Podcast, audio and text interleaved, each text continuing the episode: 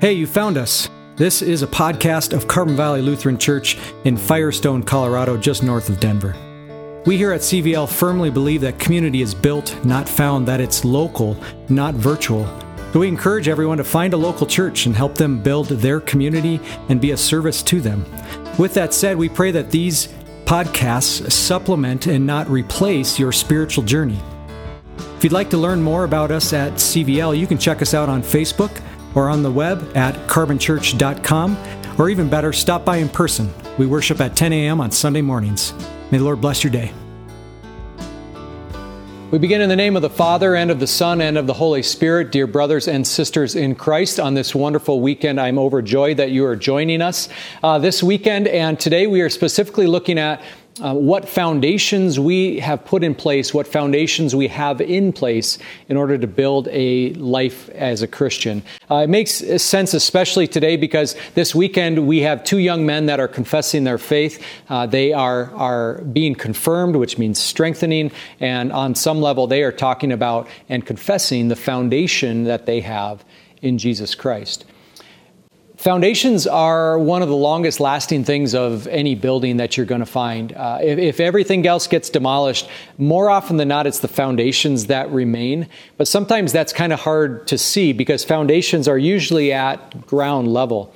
There's been a pretty remarkable, some have even called it a revolution in archaeological finds over the last 10 years specifically. It's been kind of coming on quickly, but the last 10 years especially, there's been huge leaps in new archaeological finds within our world. And the reason for that specifically is the, not new technology, but the new application of technology towards finding old structures. Specifically, airborne satellite imagery has started to reveal all kinds of new structures. In fact, there's remarkable stories you can find on the internet of amateur archaeologists, amateur map sleuths going through Google Images and actually finding old structures just by seeing the outline of where foundations used to be.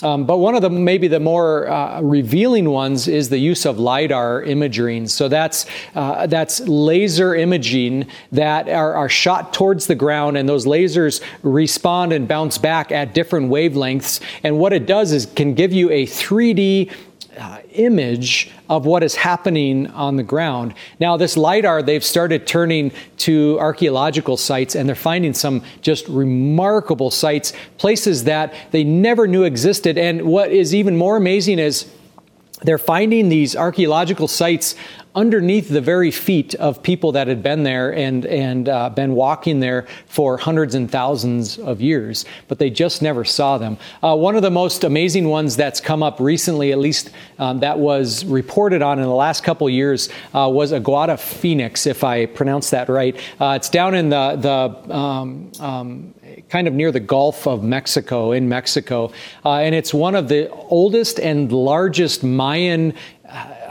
archaeological sites that our world has ever found. They found it by using LiDAR. You're going to see those images, I think, on the screen in front of you. But you can also imagine in Mexico the difficulty in trying to find structures that are at ground level when vegetation has been growing for hundreds, if not thousands of years above them. And so the first picture you'll see is just jungle. And you'd have no idea how to distinguish where buildings used to be when all you can see is overgrowth. But using LiDAR imaging, they are able to look beneath that canopy and see what was underneath. And once underneath, they found vast complexes of Mayan civilization, vast complexes of former foundations that had been there. And it's just remarkable. It's given them direct places to be able to dig, to be able to peel back that canopy and find what was there before.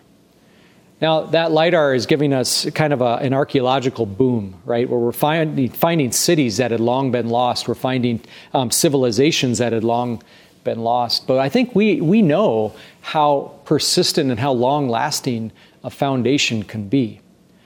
In fact, that's what Jesus is talking about in our text here today. We have to ask ourselves as believers, on what foundation are we building? And there's probably no better time for us to consider foundation building than today. as a church. First off, we've got 2 kids that are being confirmed. So we're talking about the next generation of believers who are going to take Jesus with them to their kids and their grandkids and to places and a point in time that I or we will never see.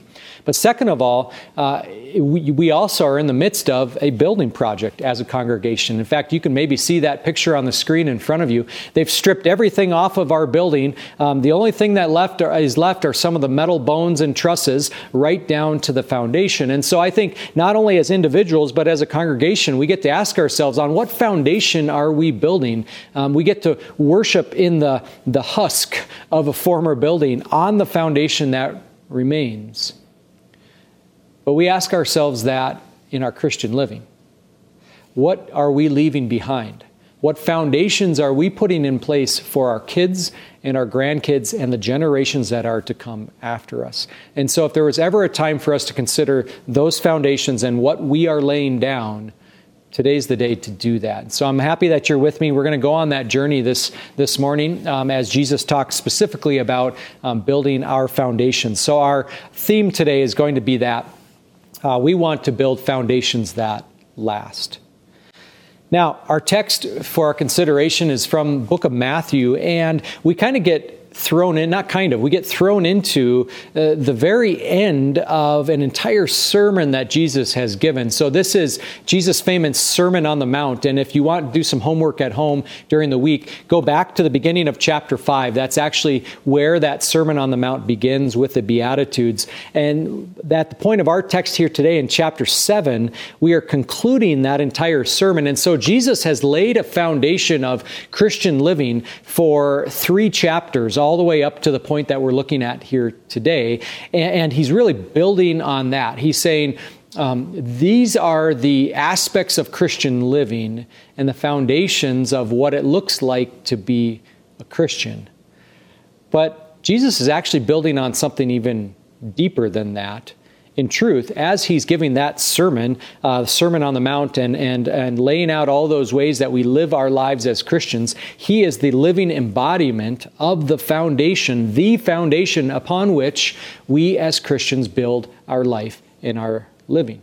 And we actually get that specifically from our first lesson that we read for today from the book of Romans. Romans said this, "There is no difference between Jew and Gentile, for all have sinned and fall short of the glory of God and are justified freely by His grace through the redemption that came by Christ Jesus." And so there's our foundation. We build on Christ and the redemption we have in Him. We build on Christ and His grace. And so if we as believers, if we as Christians want to build a Christian foundation, we have to first and foremost know upon whom we are building that foundation. And it's squarely on Jesus Christ. It's squarely on His sacrifice on the cross for us, on His blood that was shed, His death, and His resurrection. Sometimes I fear that we focus far too much on the structures that are built above, far too much on what Christian living should look like and ought to look like and may look like or may not look like in our lives, that I fear at times we focus so much on what is built above that we lose sight of what we are built upon. Paul, in the book of Romans, doesn't let us forget that. And we shouldn't forget that either, as Jesus speaks these words to us in Matthew chapter 7. The foundation upon which we as believers build always has been and always will be Jesus Christ, His grace, and the forgiveness that we have. And so as we jump into our text for today, we've got to understand that that's what we are building upon. If you want any chance of building a life that lives it to God's glory, if you want any chance of being able to share Christ with the generations to come, Christ has to be present. He is our foundation. He is your foundation upon which we build. And so that's when Jesus comes to us then. And He reminds us of the foundation upon which we are to build. Let me read for you verses 25 through 27. Jesus says this, "Therefore," so remember, He's building upon the previous 3 chapters, saying, "Therefore, everyone who hears these words of mine and puts them into practice is like a wise man who built his house on the rock. The rain came down, the streams rose, and the winds blew and beat against that house, yet it did not fall, because it had its foundation on the rock. But everyone who hears these words of mine and does not put them into practice is like a foolish man who built his house on sand. The rain came down, the streams rose, and the winds blew and beat against that house, and it fell with a crash. Now, what's Jesus' point? His point here is that not all houses are built the same. Even if those structures look identical above ground, what Jesus is telling us is that if the foundation is weak, it makes little difference how pretty the building is above, that it'll ultimately crash. And so Jesus says we ought to make our foundation on Him. And it's an interesting connection that He makes, because He says not only build our foundation on Him, but also in His words and putting those into practice. So it's not sufficient just to build that foundation and then sit back and twiddle our thumbs. Really what Jesus is saying is that these are two sides of the same coin. When we know of Jesus' grace and His forgiveness, then out of joy and thankfulness, we seek to live our lives in glory to Him, to build Christian lives which give glory to Him, which share Him and that foundation with the people around us. A famous architect, you maybe know, Frank Lloyd Wright, once said this about architecture. He said, "The physician can bury his mistakes, but the architect can only advise his client to plant vines." Basically what he's saying is, if there are mistakes, the only thing an architect can do is tell you to try to cover them up. But I think that's probably a good question that we get to ask ourselves. We are built on the foundation of Christ, but have we been planting vines to cover up things in our lives? We build our foundation on Christ, but are the actions that we take, the things we put into place, are these things giving God glory and honor, or are they at odds with the Savior that we confess and the foundation upon which we build? And I think if we're honest, we're going to have to admit to ourselves that quite often we're just planting vines to cover up our imperfections, our sins, our mistakes. How often for our kids and the generations to come does our confession not match our actions?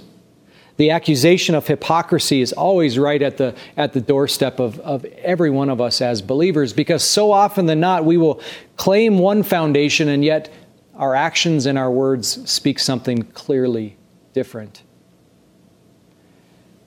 But Jesus doesn't want us to plant vines to cover those up. In fact, much like LiDAR imaging, Christ can see right down to the core. And so Scripture urges us to tear those vines clear, to lay our sins at the foot of the cross, to lay our mistakes, the words we've used that have been meant to hurt and harm rather than build up, to lay these sins at the foot of the cross. And what do we find at a foundational level? You find forgiveness. You find love, and you find Jesus' grace, because that is the foundation that we have built on in Christ. And that's an important foundation for us to build for our kids. We ask ourselves, how can we build those foundations for the generations to come? We think of Liam and Angel making their confession here today. It always comes back to Christ. We're willing to be transparent and honest about our mistakes and our sins. We're willing to confess those sins and place them at the foot of the cross. We strive with all that we have to live our lives in glory to God above, that the foundation matches the actions and the words that we choose to use and the words that we choose not to use, that how we interact with our family, with our friends, with our communities are completely in line with the foundational confession that we make on a Sunday morning, that our Sunday morning attitude and personality is no different than the one that our family and friends will find on Monday through Friday. That's how we build foundations for the generation to come, when they see a consistency in who we are and the foundation on which we've built, which is Jesus Christ, foundation of grace, love, and forgiveness. And when you do that, we've built foundations that are going to last. When I was a kid, about the ages of these young men that are making their confession. I lived in Grand Junction on the western slope, and we lived on the church property. So we had a parsonage, and the church was there too. But there was an empty lot that was next to us. And that empty lot, I have no idea what it ever was, because by the time we moved in there, it was already empty. And yet, us kids, we quickly found out that there was all kinds of treasures and excitement that empty lot held, because we went over there, and what we quickly found was that there used to be a house there. All that was left was a foundation. And so I can tell you there were countless hours where my brothers and I would go over there and we'd play hide and seek in this foundation that was at ground level. Hours where we'd go over and we'd play army and guns and things like that, and we'd sneak around that foundation and we'd walk through it. And every single time my imagination went to, I wonder what this house looked like. The foundation is what remained. One day I found a remnant of what I think maybe is what happened to that building. I found a glass bottle that was completely melted and flat. I'm guessing that house had burned to the ground. But you want to know what's amazing? Is that foundation remained to this day. There will come a time for us, brothers and sisters, when our earthly house is going to be burned to the ground. There will come a time when our earthly house and our time has run out, our time of grace is at an end, and God welcomes us into eternity. But the foundations we leave behind still matter. They matter for these young men as they make their confession of Jesus Christ. They matter for your children, for your nieces, your nephews, for your grandchildren, and for the generations that are to come after us. And so what foundations are we leaving behind? Let's make sure that foundation speaks volumes about who Jesus is.